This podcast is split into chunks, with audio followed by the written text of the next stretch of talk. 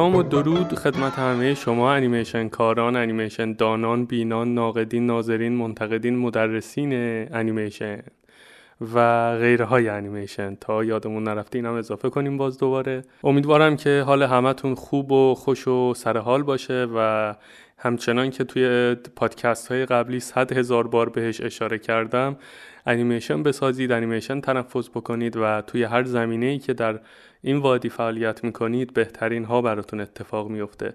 همونطوری که میدونید خیلی هاتون الان صدای من رو از شهر پراگ میشنوید، کشور جمهوری چک.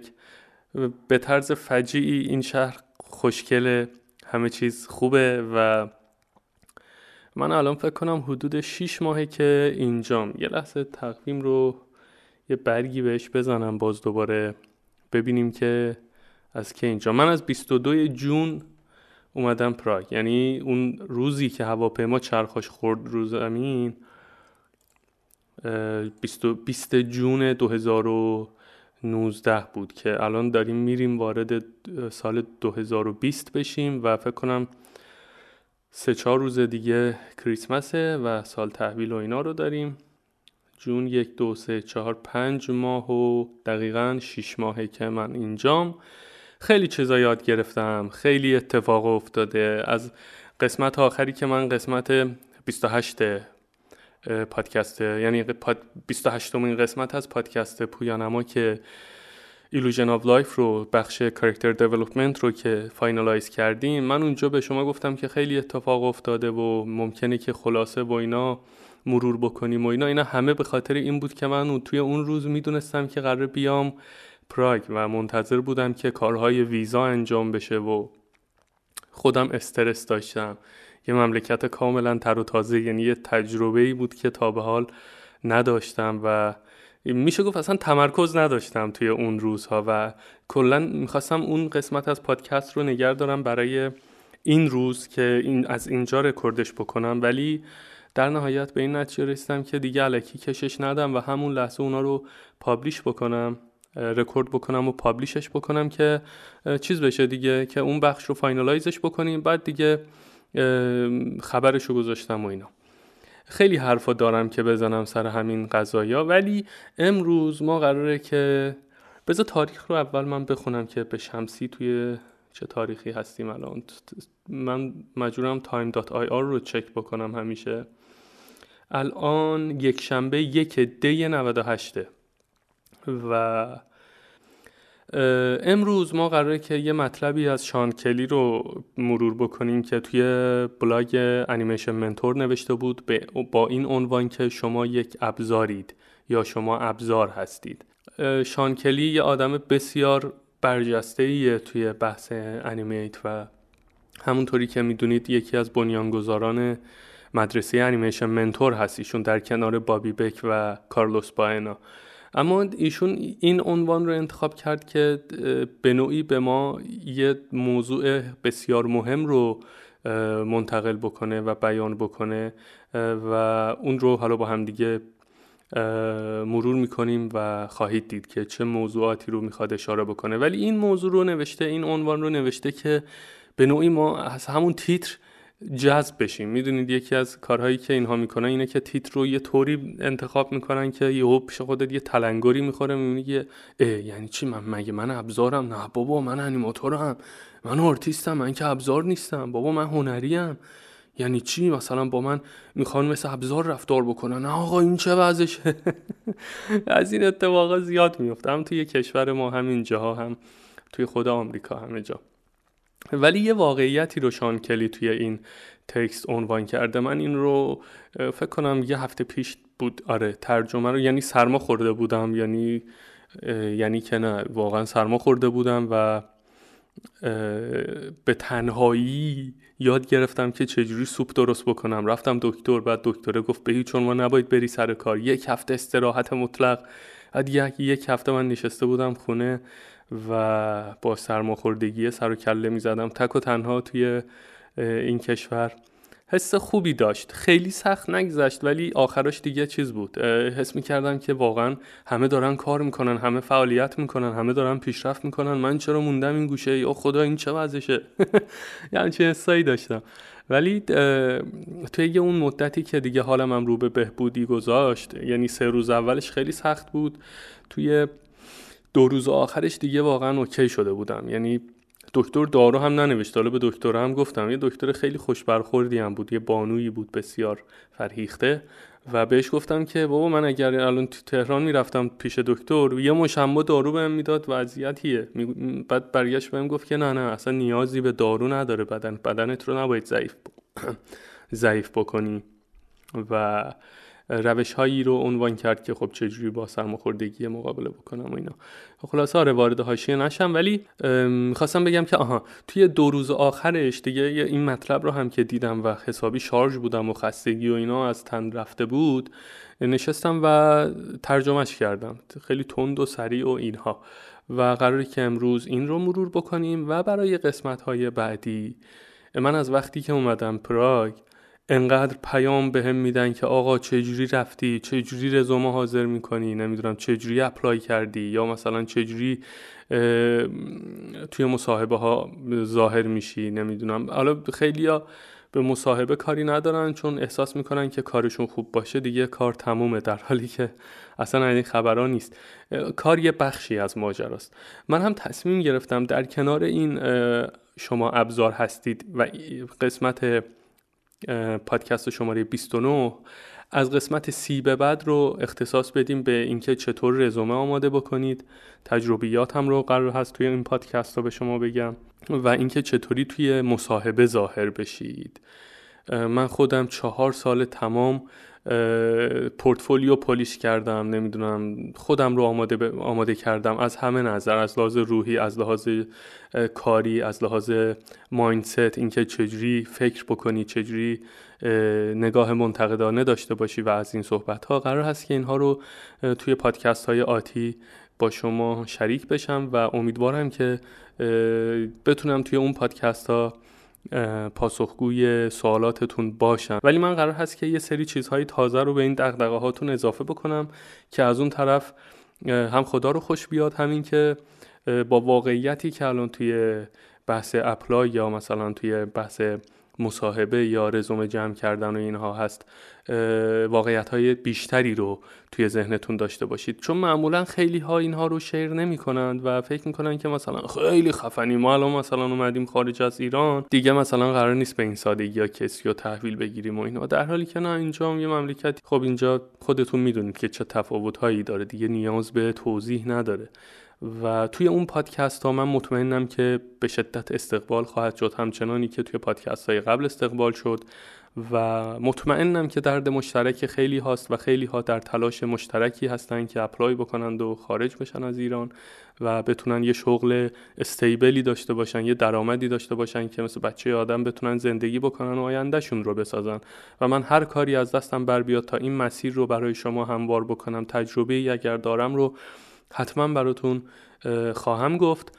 و از شما صمیمانه درخواست میکنم که شیر بکنید، چون جامعه انیمیشن چه در ایران چه در خارج یه طوریه که محدودن و با این شیر مطالب باعث میشن که مثلا میگم شما ممکنه یه کسی شما رو دنبال بکنه که یه دغدغه‌ای داره ولی پویانما رو نمیشناسه، مثلا اسم منم نشینده و حتی نمیدونه یه همچین پادکست هایی قرار هست تولید بشه و برسه به دست اونها. با شعر شما کسانی با این موضوع آشنا میشن که ممکنه دغدغه مشترک داشته باشن و شما ازش بی اطلاع باشید و به صورت غیر مستقیم از این طریق یه گره‌گشایی اتفاق میفته از مشکلات کسایی که میخوان تلاش مستمر داشته باشن، تلاش مشترک داشته باشن و به نوعی کمک میشه بهشون. و خیلی من بحث رو طولانی نمی کنم. در آخر این صحبت هم میخوام اینو بگم که انیمیشن ساختن کار سختیه و شما نباید نگاه ساده لوحانه نسبت به انیمیشن داشته باشید. حالا سوء برداشت نشه، من قصد جسارت ندارم این وسط میگم ساده لوحانه، ولی خیلی ها انیمیشن رو خیلی ساده لوحانه فرض میکنن و میگن که خب آقا انیمیشن دیگه، تولیدش میکنیم میره دیگه. و بسیار انیمیشن کار پیچیده‌ای تولیدش، به همین خاطره که کار ارزشمندیه. من پادکست های بیست و هشت قسمت قبلی رو نشستم توی این چند روز گوش دادم و شما حتی میتونید پادکست ها رو توی پلتفرم های مختلف پیدا بکنید، به مدد این که اومدم اینجا تونستم پادکست ها رو توی اسپاتیفای، توی رادیو پابلیک، توی گوگل پادکست و توی آره اینا فعلا توی این پلتفرم ها منتشر بکنیم و شما با نصب این اپلیکیشن ها میتونید با سرچ نام پویانما مستقیما به پادکست ها دسترسی داشته باشید و نیازی هم نیست که حتما وبسایت پویانما رو چک بکنید. بعید میدونم دیگه فایل صوتی آپلود بکنیم توی پویانما. و من پادکست ها رو که داشتم مرور میکردم که بدونم که از کجا میخوام ادامه بدم، احساس کردم که جای این مباحث به شدت خالیه و حالا که من هم اینجا به نوعی میگن که آقا مثلا این آدم خودش عمل کرده، یعنی از, از روی شکم سیری مثلا حرف نمیزنه، این آدم همینطوری مثلا رو هوا حرف نمیزنه، یه اقدامی کرده که به این نتیجه‌ای رسیده و حالا خب حتما این صحبت هایی که میخواد انجام بده یه واقعیتی پشت اینها خابیده. به همین خاطر احتمال خیلی زیاد خیلی ها صحبت های من رو بیشتر دریافت بکنن یا با جان دل گوش بکنن. حالا ممکنه مثلا پادکست های ایلوژن آف لایف رو انقدر بهش ارزش ندن، ولی این پادکست ها رو چون بحث زندگی آدم ها در میونه، بحث گره گشایی در میون هست، میشه چیز کرد، بهشون بیشتر امیدوار بود و حد زد که استقبال قرار هست که بیشتر اتفاق بیفته.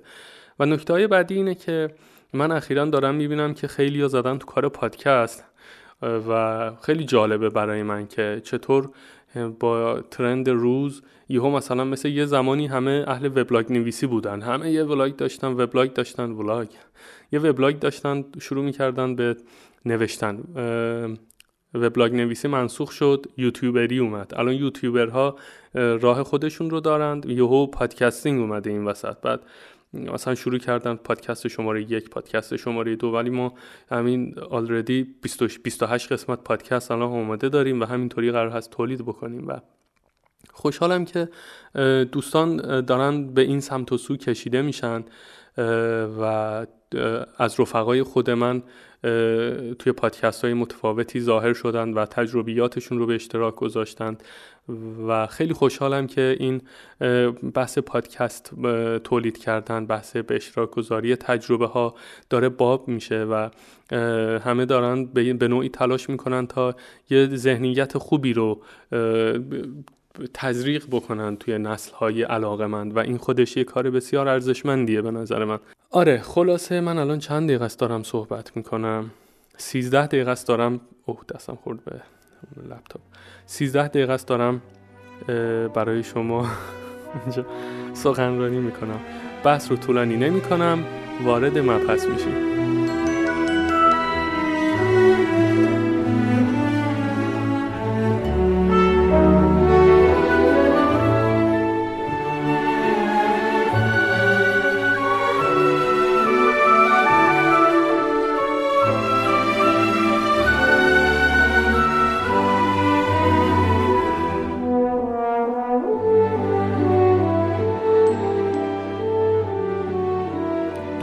من الان مطلب رو برای شما یه نگاهی بندازیم توی وبلاگ انیمیشن منتور.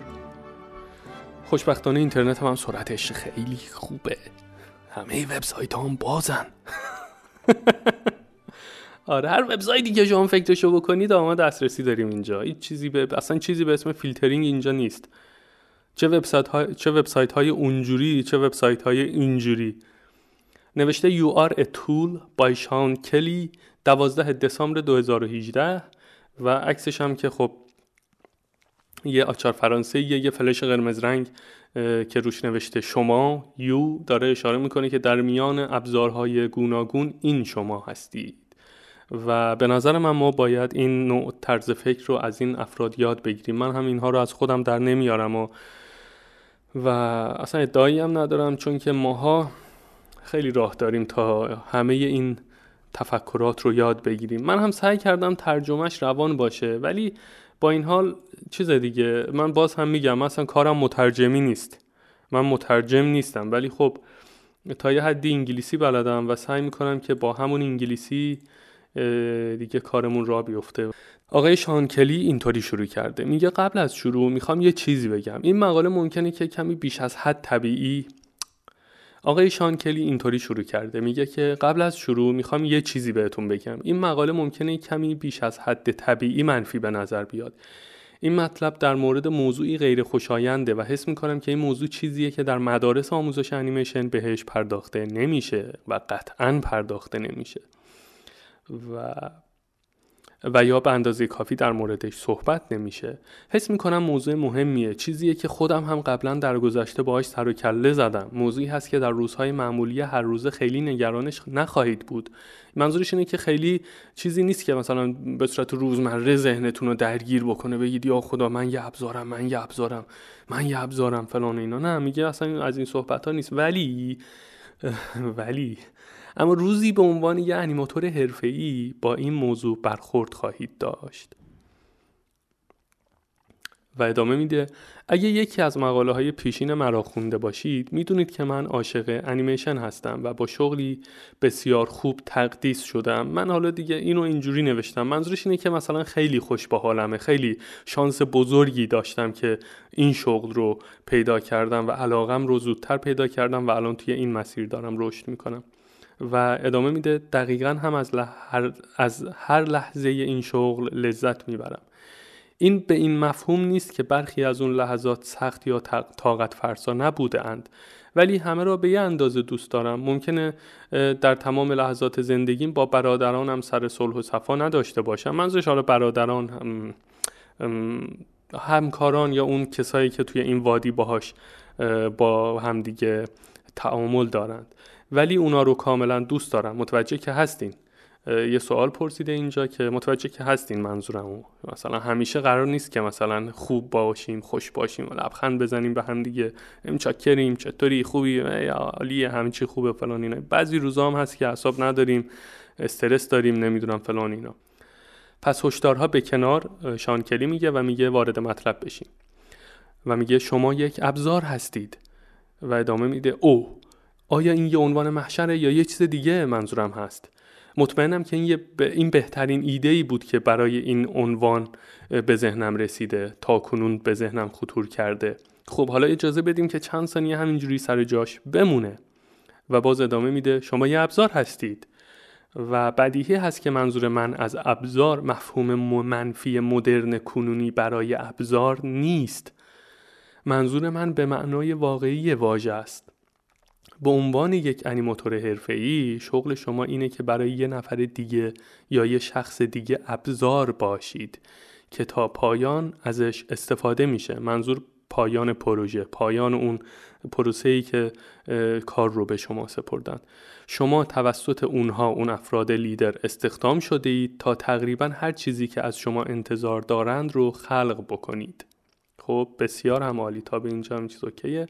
خب به نظر خیلی بدیهی میاد. ادامه میده شان کلی و میگه خب به نظر خیلی بدیهیه، نه؟ منظورم اینه که وقتی که وارد این بیزینس میشید، متوجه بیزینس انیمیشن، متوجه این نکته میشید که قرار نیست اولین پروژه‌ای که روش در حال کار کردن هستید رو کارگردانی بکنید و دیگه و یکی دیگه قرار هست به شما بگه که چه کارهایی رو باید انجام بدید و چه کارهایی رو نباید انجام بدید.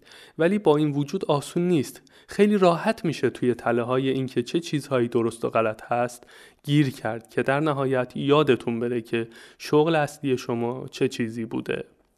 خب اینجا من لازم میدونم این نکته رو بگم که خیلی ها فکر میکنن که همون پروژه اول رو قرار هست کارگردانی بکنن یا همون کار اول رو قرار هست پول پارو بکنن یا مثلا یهو همه بیان دو دستی دلا بشن مثلا تا کمر بگن آه شما چقدر خفنید و فلان اینا. شان کلی میگن آقا از این خبرا نیست.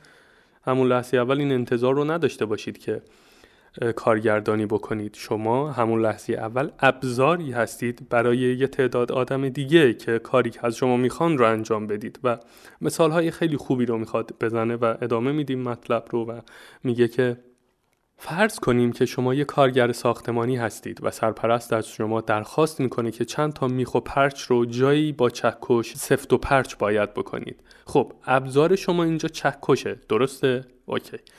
ابزار سرپرست برای اینکه اون میخ و پرچ سر جاش سفت بشه هم، خب آیا میتونید حدس بزنید چیه؟ دقیقاً درست گفتید. آره، ابزار سرپرست شما هستید. شما ابزار اون سرپرستید. گرفتین مطلب رو؟ خب ادامه میده. من سعی کردم خودمونی اینا رو ترجمه بکنم و خیلی به متن وفادار بمانم و ادامه میده. حالا فرض کنید که شما جای من هستید. ابزار من، یعنی منظورش اینه که شما یک انیماتور هستید. خب به جای شان کلی هستید، یعنی شغلتون انیماتوره. خب حالا فرض کنید که شما به جای من هستید. ابزارهای من برای انجام کار به صورت اساسی مایاست و هزاران نرم افزار جانبی دیگه که متخصصین کدینگ در آی ال ام به صورت منظم برامون تهیه و تدارک می‌بینند. خب بنابراین صرفاً به جهت بحث، خب به جهت این بحث فرض کنید که مایا ابزار من هست. من هیچ وقت نمیگم خب ای نرم افزار پیچیده کامپیوتری حالا هر کاری که دوست داری انجام بده. نه، به جاش میگم ای مایا، ای ابزار دیجیتالی، تو ابزار منی و تو خیلی خوب میتونی کارهایی که من بهت میگم رو انجام بدی. خب و ادامه میده، تنها با یک استثنای خیلی بزرگ. این دقیقاً همان رابطه‌ای هست که قرار هست به شما در پروژه‌های اولیه‌تون در سر و کله زدن با کارگردان‌ها کمک بکنه. خب یعنی چی؟ یعنی شما مثل یه برنامه بیروح کامپیوتری هستید؟ چی شد؟ دقیقاً چیه منظورش؟ ما هم نمیدونیم. و ادامه میده، به اون بدیعی که به نظر میاد نیست.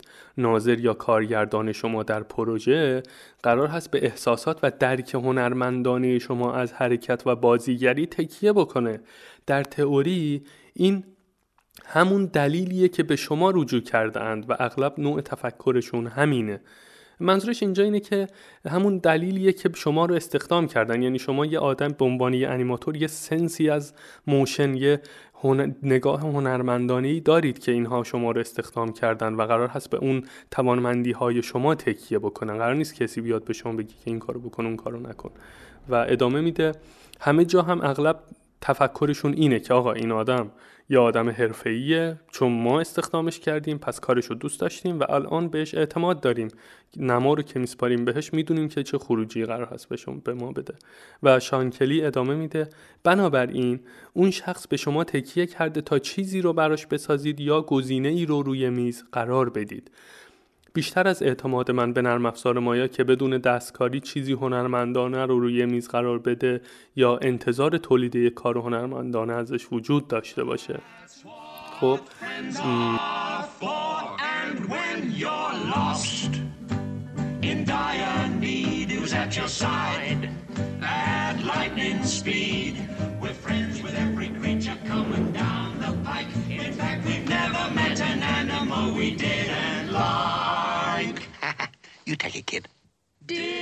منظورش اینجا اینه که شما قراره چیزی رو، گزینه ای رو یا پیشنهادی رو روی میز قرار بدید و اینطوری نیست که به نرم افزار مایا مثلا اعتماد بکنید چون مثلا من با مایا کار میکنم الان قراره که خروجی که به اینا میدم بهترین خروجی باشه. نه. و در ادامه میگه به همراه من تکرار بکنید، کامپیوتر شما بدترین این بیتوینر جهانه و باید تحت فشار بگذاریدش تا اون این بیتوین ها درست به نظر بیاد. و میگه که هیچ وقت این یادتون نره.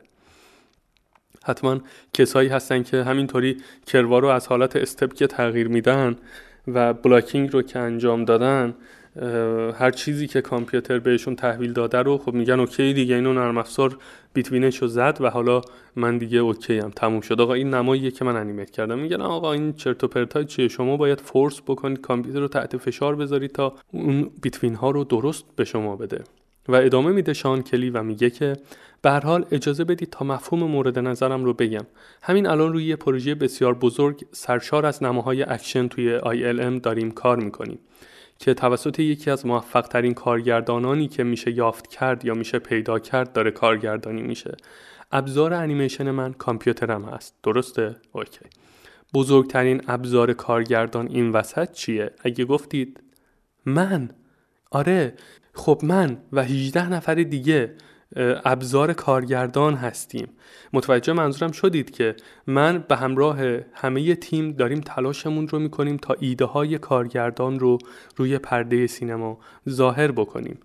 به عنوان یک کارگردان خوب ایشون داره ادامه میده، آقای شان کلی داره میگه به عنوان یک کارگردان خوب ایشون ایده های به خصوصی دارند که چطور اون موجودات روی پرده سینما ظاهر بشن و شغل من در آی ال ام این هست که مطمئن بشم که اون دیدگاه ها دقیقاً همون چیزیه که میخواست. این مسئولیت انیماتور هاست و به اونها بستگی داره که اون چشمانداز رو به بهترین شکل ممکن انیمیت بکنیم.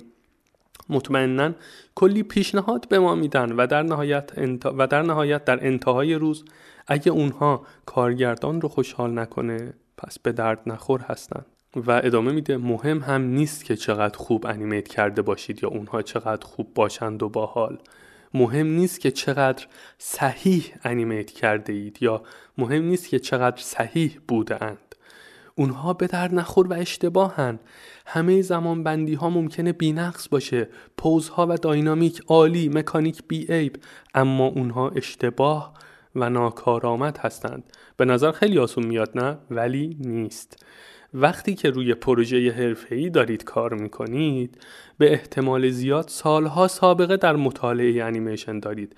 اگه شما یکی از هنرجویان انیمیشن منتور باشید، داخل پرانتز من دارم اشاره میکنم تبلیغات برای انیمیشن منتور داره میکنه اینجا و ادامه میده اگه شما یکی از هنرجویان انیمیشن منتور باشید اصول و قواعد همه چیز به خوبی در ذهن شما تعبیه شده، یعنی شما یاد گرفته اید و همه چیز رو مثل کف دستتون میدونید. مفهوم پایه‌ای اورلپ برای هر شات به صورت غریزی درون شما هست و میدونید، درست مثل نگه داشتن نفستون که وقتی شنا میکنید.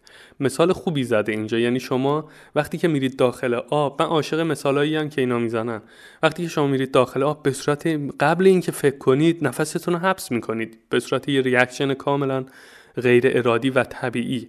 میخواد این رو بگه که مفهوم پایه اورلپ توی انیمیشن توی ذهن شما اگر دانشجوی انیمیشن منتور بوده اید مثل تنفس زیر آب که نفستون رو دارید حبس میکنید در اون حد برای شما طبیعی و درسته، یعنی شات رو با اورلپ انیمیت میکنید و این یه اتفاق غریزیه. کسی نمیاد به شما بگی که خب اینجا چرا اورلپ نذاشتی، میگه که این غریزیه.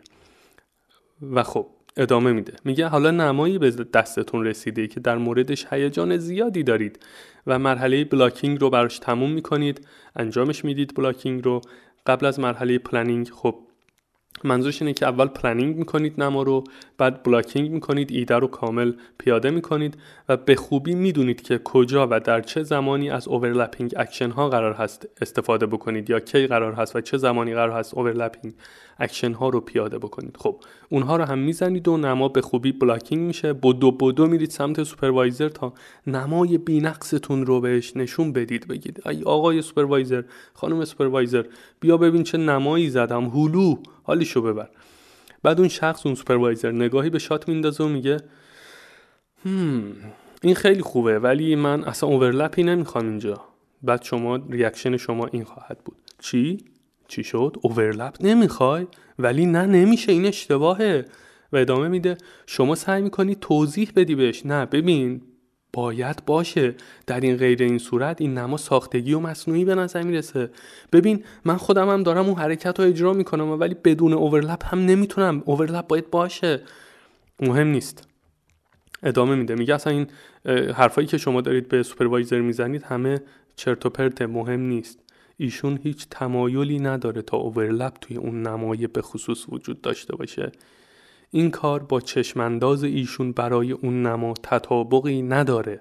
منظورش اینه که اون سوپروایزر که کانکت هست به کارگردان، به سوپر، به پرودیوسرها و به لید مدیری منیجمنت، به قولی تاپ منیجمنت، و چشمندازی داره، میدونه اون آدم به عنوان سوپروایزر داره نمایندگی میکنه اون دیدگاه ها رو و اگر داره به شما میگه که اینجا من اورلپ نمیخوام، یه چیزی میدونه میگه که اورلپ نمیخواد و قرار هم نیست که شما پافشاری بکنید و نظر اون رو عوض بکنید. خب و در ادامه میگه که حدس بزنید که چی شده، اورلپ هرگز، اصلا صحبتش هم نکن، اورلپ نمیخوایم آقا، تمام شد و رفت. برخلاف همه تلاش هایی که کرده بودید ایشون هنوز مایل نیست تا اورلپ داشته باشه. منظورش اینه که برخلاف همه تلاش هایی که کرده بودید تا قانعش بکنید، ولی اون میگه که ببین الکی خودتو خسته نکن دیگه، اوورلپ نمیخوام. بعد به عنوان یه انیماتور حرفه‌ای شغل شما اینجا اینه که برگردید پشت میز کارتون و نما را به بهترین شکل ممکن بدون در نظر گرفتن و اوورلپ دوباره از اول انیمیت بکنید. یا ننوشته دوباره از اول، ممکنه که شما اوورلپی که شما لحاظ کرده بودید توی اون نما رو بشینید حالا ریمووش بکنید، ادیتش بکنید، پوزا رو دوباره. در ادامه توی یه فونت بولدی با یه فونت بولد اینو نوشته بود: این فیلم کارگردان بود و من به عنوان انیماتور ابزاری برای کارگردان هستم، چه نتیجه خوب باشه چه نتیجه بد باشه.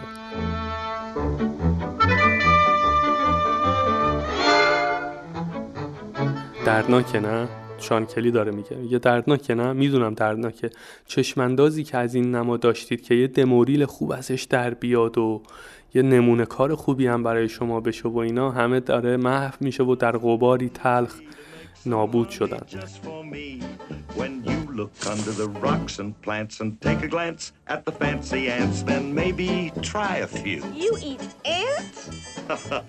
You better believe it and you're going to love the way they tickle. Mowgli, look out! اما توی همین نق... نقطه تنها کاری که میتونید بکنید اینه که از تمام توانمندی‌های هنریتون استفاده بکنید و برخلاف نقد تلخ و عجیبی که دریافت کرده اید اون نما رو به بهترین شکل ممکن انیمیت بکنید.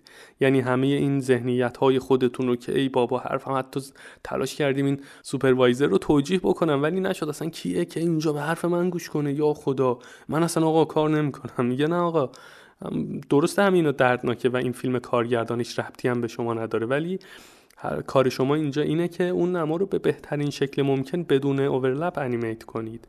حالا اینجا مثال اوورلپ رو داره میزنه. ممکنه که مثلا بگی آقا انتیسپیشن نمیخوایم، یا مثلا آقا اینجا اصلا یه قاعده ای از انیمیشن رو میخوایم بشکنیم و قرار نیست شما بیای پافشاری بکنی که حتما اون رو باید داشته باشم چون مثلا من توی انیمیشن منتور درس خوندم، یا نه چون مثلا من بیست سال سابقه انیمیت دارم. میگه نه، شما اگر حرفه‌ای باشید اینجا میگید اوکی، این اوکیه، چون میدونید به صورت پیش‌فرض توی ذهنتون که این آدم نماینده تاپ منیجر تاپ منیجمنت هست و اونها هم یه دیدگاه‌هایی دارند و قرار نیست اگه اینطوری باشه، اینا نظرات خود منه ها، این اگه اینطوری باشه خب شما به عنوان انیماتور یه نظری میدی، سوپروایزر میگه باشه اون چیزی که دوست داری انیمیت کن، بعد یه انیماتور دیگه میره به سوپروایزر میگه ای بابا توی این نما مثلا به نظر من این کارو بکنم، میگه اوکی اوکی. بعد در نهایت نما اون تداوم رو و اون تداوم نه اون یک نواختی از لحاظ کیفیت انیمیت رو نخواهد داشت و یه شلم شوربایی میشه عجیب و غریب. و ادامه میده که حالا که شما برگشتید به عنوان یه انیماتور حرفه‌ای نشستید پشت میز کارتون و دارید تلاش میکنید تا اون نما رو بدون اوورلپ انیمیت بکنید، میگه که تلخه. چرا؟ چون شما ابزار کارگردان هستید، شما استخدام شده اید تا چشمانداز ایشان را روی پرده سینما، حالا به صورت حالا روی پرده سینما، بازی رایانه‌ای، صفحه تلویزیون یا موبایل پیاده بکنید. یعنی میخواد بگه که اینجا دیگه پلتفرم معنی نداره. اینجا ممکنه شما توی استودیوی بازی کار بکنید، ممکنه توی استودیوی انیمیشن، ممکنه برای تولیدات تلویزیونی کار بکنید، یا مثلا یه مولتی مدیایی برای موبایل در حال ساختنش هستید. مهم هم نیست مدیومتون چی هست و استودیو چقدر بزرگه، مهم اینه که شما استخدام شده اید تا اون چشم‌انداز اون آدم‌هایی که شما استخدام کردند رو پیاده بکنید. خب بدیهیه که اونها حقوق رو به شما پرداخت میکنن چون استعدادهای خوب، ایده‌های قشنگ و اشتیاق در زمینه انیمیشن دارید تا روی نماها پیاده بکنید. و ادامه میده این یه تله است که خودم هم توی زندگی خودم باهاش درگیر بودم و در گذشته نه چندان دور روی پروژه هایی کار کرده بودم که با این مسئله سر و کله زده بودیم. روزهای خوب و روزهای بد داشتیم. در چند مورد اجتناب ناپذیر به خودم گفتم دیگه هیچی برام مهم نیست. مجبور بودیم به صورت مداوم به خودمون یادآوری بکنیم که این پروژه فیلم شخصی ما نیست. اون موجودات، حالا نوشته بود creatures ولی من میگم اون کاراکترها، اون کاراکترها متعلق به ما نیستند و متعلق به کارگردانند. منظورش اینه که توی این لحظات سخت من همیشه به خودم یادآوری کرده بودم که ببین این فیلم برای تو نیست شان کلی، این فیلم برای کارگردانی که منو استخدام کرده تا ایده های اون رو پیاده بکنم، چه خوب باشه چه بد باشه. و این کاراکترها هم کاراکترهای من نیستن. من نیازی نیست پافشاری بکنم، نیازی نیست خودم رو مستهلک بکنم، میدونی، چون این انرژی بره. و میگه آقا به جای تقلا این رو به خودت یادآوری بکن که این فیلم فیلم یه کارگردان دیگه است و این کاراکترها متعلق به من نیستن و من هم دارم کار خودم رو انجام میدم. ادامه میده اون فیلم متعلق به کارگردان بود و صرف نظر از نتیجه حاصله من ابزاری برای کارگردان هستم و شما از همین طریق با تکرار همین جمله انرژی میگیرید و تلاش میکنید تا انرژی و اشتیاق خودتون رو برای ادامه کار حفظ بکنید و بهترین خروجی رو ارائه بدید که به خوبی نمایانگر اون استدیو باشه. ایجاد اطمینان از این که مطمئن بشید تا کارگردان فیلمی رو که دوست داره بسازه رو بسازید. این تقریبا تمام کاری هست که میتونید در این مواقع انجام بدید. تموم شد رفت. یا آقا الکی خودتو خسته نکن، این گزینه ها رو، این جمله رو به خودت یادآوری بکن، سعی کن بهترین کوالیتی کار رو در حد همون استانداردی که از تو انتظار دارند رو پیاده بکنی و اسم اون استودیو رو در حد اون کوالیتی که هستند رو رعایت بکنی، چون داره پول میده به شما که این کوالیتی رو حفظ بکنی و اون کارهایی که از شما درخواست میکنند رو انجام بدید. خب ادامه میده آقای شان کلی و میگه حالا این موضوع به این معنا نیست که حالا شما به عنوان انیماتور هر روز قرار هست با این چیزها رو در رو بشید و غیره، که قرار باشه ای به خودت بگی یا خدا این استودیو چرا اینطوریه، اینا چرا اینطوری. یعنی میگه که نترسید، قرار هم نیست هر روز از این داستان ها داشته باشید. خیلی کم پیدا میشه موقعیتی که شخصی رو رأس تیم قرار بدن یا اون لیدی رو در رأس تیم قرار بدن که مقیاس عملی و مشخصی از استعداد و توانمندی و چشمانداز رو در اون موقعیت شغلی خاص رو نسنجه. منظورش اینه که خیلی کم پیدا میشه که آدم کم تجربه‌ای رو روی در رأس امور قرار بدن که بیاد از شما یه کار غیر معقولی بخواد که شما بعد به شما فشار بیاد این وسط که بخواید بعد خودتون رو توجیه بکنید، که خودتون رو به خودتون انرژی بدید که بتونید تا آخر پروژه دوام بیارید. و ادامه میده آقای شان کلی و میگه اگه بخوام به صورت کلی بگم، مدیریت پروژه شما اغلب با ذهن باز به سراغ ایده هایی تازه خواهد رفت و تمایل خواهند داشت تا اعتماد زیادی به توانمندی و استعداد شما از خودشون بروز بدن، اما در مواقع بسیار نادر و اجتناب ناپذیر آنها این گونه فکر نمی کنند و در این موارد این شعار رو در ذهن خودتون مرور بکنید: من ابزاری برای کارگردان هستم و این پروژه متعلق به من نیست، متعلق به اونهاست. و ادامه میده میدونم که این موضوع حس بدبخت گونه داره. صادقانه بخوام بگم گاهی واقعا میتونه بدبخت طور باشه. من بدبختی رو نوشتم ولی میتونیم به جاش بگیم ناامیدانه، مثلا یه حس بدی داره، ناامید میکنه آدم رو. اما تنها اگه بهش این اجازه رو بدید، منظورش اینه که اگر این اجازه رو بدید که این حس یه حس ناچارگونه، حس منفی و اینا داشته باشه، خب اون حس میاد. ولی اگر شما اون اجازه رو به اون حس ندید، خب اون حس یه طور دیگه‌ای بروز پیدا میکنه. و میگه اگر اجازه بدید که این حس حس منفی شما رو در بر بگیره، خب حس منفی رو خواهد داشت.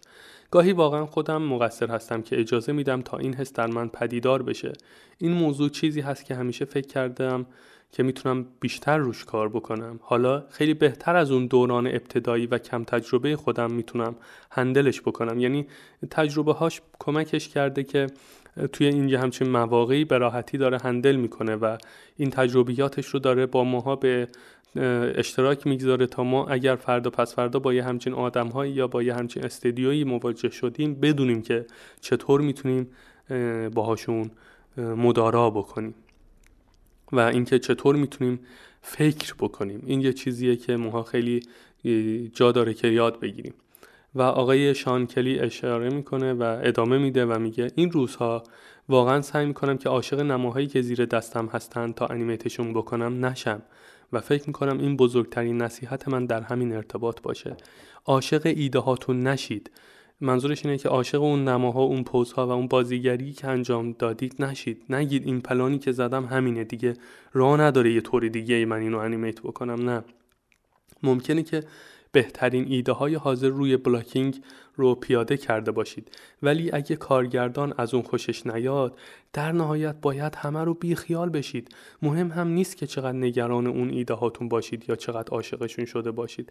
اینکه بشینید پشت سیستم با اون بازوهای گره خورده و تا ابد به زمین و زمان فوش بدید و شکایت بکنید و از آرت دایرکشن افتضاحی که دارید و در نهایت هر چیزی رو که در نهایت مثلا باعث میشه که پروژه به بدبختی بخوره، نمیدونم اینجا قراره که مثلا مشکلات زیادی رو ما تجسم بکنیم، چیز متحمل بشیم و اخ... عبوس بشینی پشت سیستمت بگی ای بابا این چه وضع زندگی و فلان، اینا نه تنها کمکت نمیکنه بلکه در عوض همون یه ذره روحیه و انرژی رو از شما، نه تنها از شما بلکه از اعضای دیگر تیم هم تخلیه خواهد کرد. آقای شان کلی اینا رو میگه و ادامه میده ممکن هست به زودی از این پیچ عبور کنید، یعنی از این پیچ تاریخی، اینکه تصمیم بگیرید حتی با ایده‌ای بهتر از شات قبل ظاهر بشید. خب یعنی شما توی اون پوزیشن منفی بودید، اون آرت دایرکشن منفی رو هم دریافت کردید، بهتون گفتن که نه این چیزی که زدی به درد نمیخوره، یه چیز تازه بزن.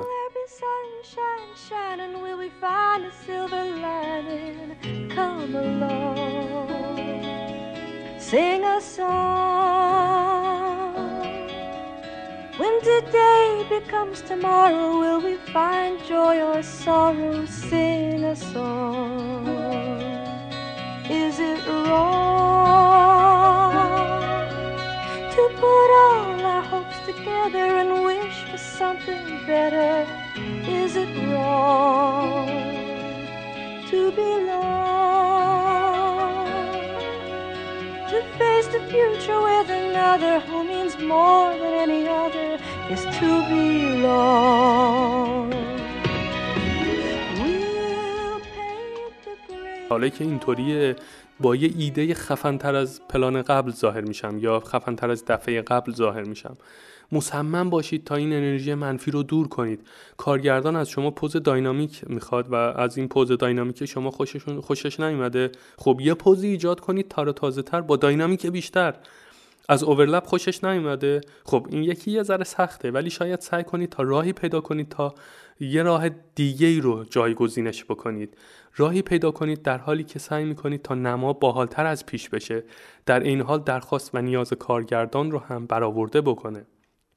گاهی اوقات خیلی راحت قرار نیست که این هدف رو عملی بکنید و ادامه میده، میگه که من مطمئنم نماهایی رو تا به الان به پایان رساندم و فاینال شدن که اطمینان دارم که به اون چیزی، به اون خوبی که قرار بود باشن نیستند و خب ولی فاینال شدند. اما در همین در کمترین حالت میتونید تلاش بکنید و تست بکنید و ادامه میده به عنوان یک انیماتور حرفه‌ای شغل شما نقش‌آفرینی به عنوان ابزار برای دیگرانه تا کمک بکنید پروژه‌شون رو درست درک بکنند و ادامه میده اینطوری در موردش فکر بکنید. نمایی که همین الان در حال کار کردن روش هستید، اگر انیماتور حرفه‌ای هستید این نما برای دموریل شما نیست. خب کارگردان به شما پول میده تا اون نما به عنوان دموریل اونها نقش‌آفرینی بکنه، یعنی منظورش اینه که این نما نمونه کار کارگردانه نه نمونه کار شما. اگر نما در نهایت نمای محشر از آب در بیاد، ممکنه که بخواید اون نما رو توی دموریل خودتون هم بگذارید، اما هدف اساسی شما باید جلب رضایت کارگردان در جهت دموریل خودش باشه، در جهت نمونه کار خودش باشه. منظورم همون پروژه انیمیشن، گیم، تلویزیون و چیزهای دیگه‌ایه که استخدام شدید تا کمک تا کمکشون بکنید تا بسازندش.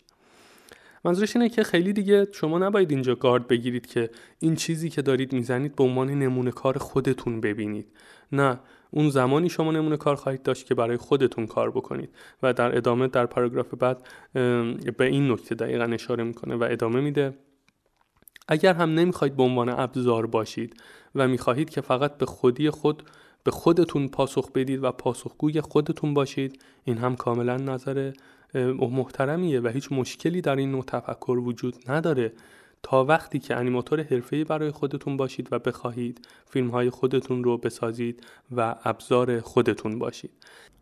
ادامه میده آقای شان کلی و میگه اگر در این صورت فقط میخواید برای خودتون کار بکنید و جوابگوی خودتون باشید، در این صورت بابا دمتون گرم، ولی اغلب آدم‌هایی که انیمیشن رو دوست دارن و شمایی که علاقه‌مند به انیمیشن هستید و میخواید انیمیشن رو به عنوان شغل داشته باشید یا همینک به صورت حرفه‌ای در حال کار هستید، روی صحبت هم با شماست.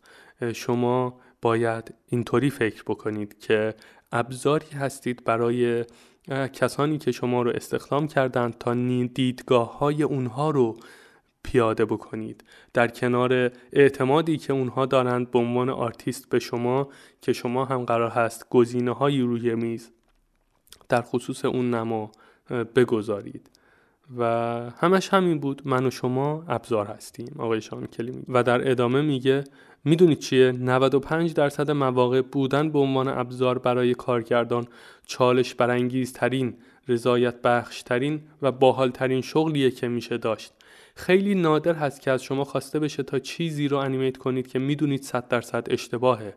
و در آخرین خطش اشاره کرده میگه که یادتون باشه درسته که ابزار هستید، ولی همچنان باید با کارتون حال بکنید و عشق بکنید و از این صحبت ها.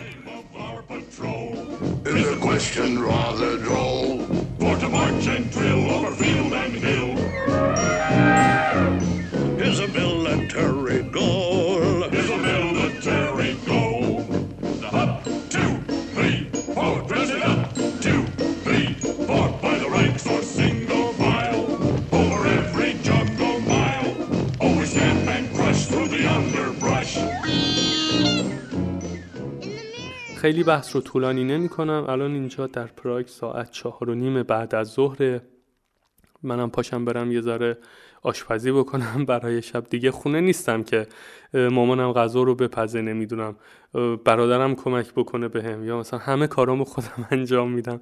بسیار چالش برانگیزه ولی خیلی هم شیرینه به نظر من. و هر روز ببینید، هر روز یه روز تازه است. شما مثلا پا میشی میری سوپرمارکت یه چیزی میخری، یا خوبه یا بده. مثلا سعی میکنی از گوگل ترنسلیت هم استفاده بکنی که از جمهوری از چکی از زبان چکی به فارسی یا انگلیسی ترجمه بکنی تا بدونی اون جنسی که داری میخری چی هست. ولی در اغلب موارد اون اضطراب رو هم داری که آیا این چیزی که میخری چیز طعم طعم خوبی خواهد داشت یا نه. و شده مثلا من خیارشور خریدم چند وقت پیش. خیارشور شور نبود، شیرین بود. خیارشور یه چیزیه که ما فقط توی ایران داریم به نظرم و توی اون نواحی. اینجا اصلا خیارشور رو من خریدم، اومدم خیارشور بخورم، چنان خورد تو ذوقم شیرین بود. نه نه مثل عسل، ولی یه چیزی بین شور و شیرینی بود. اصلا یه چیز بلا تکلیف بود که حالت بد میشد. و هنوز من فکر کنم یک ماه یه پنج شش تا خیارشور که توی اون ظرف شیشه‌ای هست رو نتونستم تموم بکنم. دیگه آخراشه دیگه. بعد یه دوره‌ای هم عادت میکنی به این تغییر ذائقه.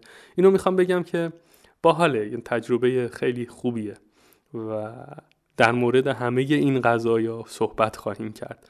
خیلی ممنونم که با پویانما بودید و خیلی ممنونم که صدای من رو تحمل کردید. و تشکر ویژه دارم از کسایی که این پادکست رو به اشتراک میگذارند، استوری میکنند و همه جوره دمتون گرم. خدا خیرتون بده. ایشالله هرچه سریعتر به بهترین جایگاه ها در وادی انیمیشن دست پیدا بکنید. و کسایی هم که شیر نمی کنند و فقط گوش میدن، امیدوارم که برای اونها هم بهترین ها اتفاق بیفته. و به هر حال کسایی که دارن پادکست های پویانما رو گوش میکنند، دغدغه‌ای گوشه ذهنشون دارن مثل من که یه چیزی درست نیست، باید درست بشه. و آره، پویانما رو میتونید پادکست هاش رو توی رادیو پابلیک، توی اسپاتیفای، توی گوگل پادکست گوش بکنید. و رادیو پابلیک فیلتر نیست، میتونید استفاده بکنید، ولی اسپاتیفای و گوگل پادکست که خدمات به ایران نمیده و اسپاتیفای هم که فیلتره، با فیلتر شکن میتونید از اسپاتیفای استفاده بکنید و بدون فیلتر شکن هم که رادیو پابلیک میتونید نصب بکنید و با سرچ نام پویانما به همه پادکست ها دسترسی داشته باشید. راستش من همه پادکست ها رو آپلود, آپلود نکردم، ولی نیمینگ پادکست هامون همونه. یعنی ما از شماره بیست و هشت به بعد رو داریم پرودیوس میکنیم. این الان شماره بیست و نه و من پادکست های ایلوژن آف لایف رو آپلود کردم و دو قسمت همون جان لستری که هر کدوم دو ساعت بود. و بقیه پادکست ها رو اگر تمایل دارید گوش کنید، یا مثلا اگر اولین بار هست این پادکست رو میشنوید، میتونید توی وبسایت پویانما پیدا بکنید که یه سری خبر داشتیم راجع به انیمیشن مثل اینکه اونجا صحبت کرده بودیم راجع به، دقیقا یادم نیست، ولی میتونید رجوع بکنید و از اون پادکست هایی که توی این پلتفرم ها نیست هم بهره مند بشید. خیلی مخلصم و با امید دیدار در پادکست های بعدی. All we gotta do is look for the bare necessities, some good old bare necessities. Forget about your worries and your strife. I mean the bare necessities, that's why a bear can rest at ease with just